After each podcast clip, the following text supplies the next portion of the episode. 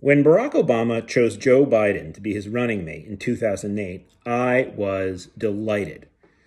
I had always been enthusiastic about Joe Biden as a political figure, and I loved his role in the 08 campaign as the no bullshit happy warrior. Remember, noun and a verb in 9 11? That was so great. While Biden's persona and personal charms probably figured into the Obama campaign's choice to bring Biden on board, it wasn't the main reason to reassure an electorate that might be wary of an inexperienced black presidential candidate, they put an elder statesman by his side. Someone whose very presence vouched for the qualities of the man at the top of the ticket. There was no doubt that if tragedy should strike, the next vice president of the United States would be ready and more than qualified to take over. Not unlike George W. Bush's choice to tap Dick Cheney in 2000, Biden would be the adult supervision. Certainly, Biden's trademark folksiness would help sell the Obama candidacy to those who might not be quite as excited about diversity and cosmopolitanism by speaking to them in terms to which they could relate. But these were bonuses. In my opinion, it was all about the picture of the two of them together.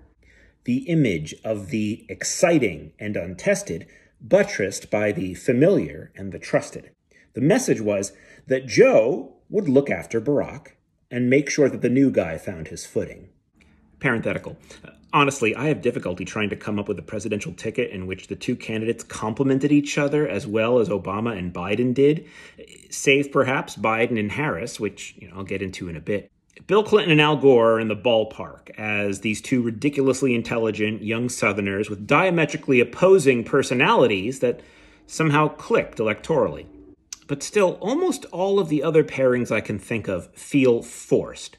Pence as a Christian band aid for Trump, Tim Kaine as the blatantly inoffensive white male for Hillary Clinton, Paul Ryan as a youthful junior executive sidekick to Romney, Sarah Palin, eh, ah, and John Edwards as John Kerry's personal TV ambulance chaser. God help us. It's now fairly common to see presidents task their VPs with particular portfolios as a way of, one, communicating the importance of an issue by putting it in the hands of the vice president, and two, giving the poor guy something to do. But think of some of the things that President Obama handed to Vice President Biden. Implementation of the Recovery Act after the financial meltdown, saving the auto industry, upgrading workforce training, addressing violence against women cultivating and maintaining relations with foreign leaders, and the moonshot to cure cancer. These were all caretaking roles. They conveyed a message.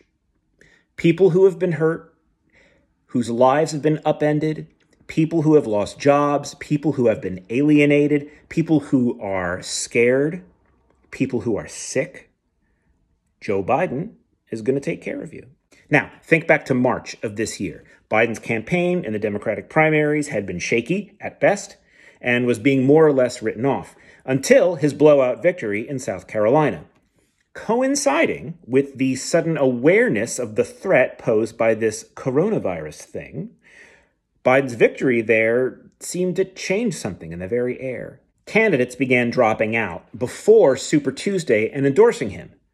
I got the sense that they were relieved to be doing so. The coming general election campaign was going to be the ugliest and most brutal in generations. The mysterious virus was looming. No one knew what was going to happen, with a sense of foreboding and anxiety that few could have articulated at the time. The Democratic Party and its electorate turned to a father figure, a figure of stability, normalcy, and comfort someone to watch over them and take care of them, and that was Joe. The choice of Kamala Harris as Biden's own running mate makes even more sense to me now, seen in this light. There was no shortage of brilliant, utterly qualified candidates, but Senator Harris represented something I think few others could. As a social progressive with a law enforcement background, as a woman of mixed ethnic background and the daughter of immigrants, as a step parent in a modern, multi faith family, and as a woman who pulls no punches for vice presidents, former or current, she is the future. She is really the present. But the electorate is not always ready for the present. By choosing her as his second in command, Joe Biden sets the stage for her ascension, for the ascension of a whole new generation. And he is trusted to do that. I think we got Joe Biden at this moment because we're a nation in pain. Racked with fear and anger, unable to nurse our old wounds while triaging the new ones. To replace the current president, who seeks only to inflame every gash and tear at every stitch, we need someone who will tend to us, heal us, take care of us.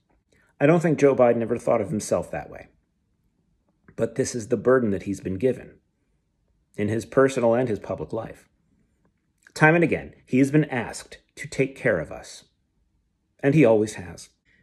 If Joe Biden is elected, it'll be because we needed him to take care of us one more time. An addendum. This was written a couple of days before Election Day, and indeed, Biden was elected. Hooray for that! But Biden's victory did not translate into a wave of wins for Democrats more broadly. Swing states were uncomfortably close. Trump actually won more total popular votes this time than he did in 2016, and he made alarming gains with certain minority populations. And perhaps most tellingly, most Republican senators in competitive races kept their seats. Republicans made gains in the House and also kept their stranglehold on state legislatures, which might be the most tragic outcome of all. Biden won decisively, but he didn't win in a blowout. The country did not race into his arms, as one might have hoped, and as the piece that I just read to you might have presumed. But I actually think that these mixed election results bolster the idea of Biden as a caretaker. The electorate's consensus on Biden was, of course, a call for change. But it was not an indication that Americans as a whole were seeking wholesale change.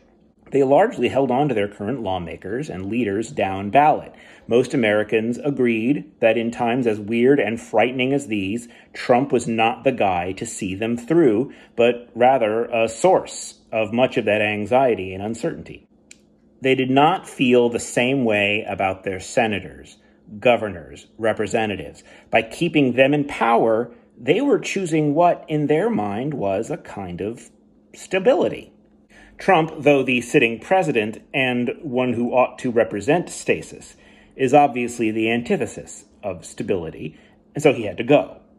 Biden, though the challenger, was known, familiar, trusted.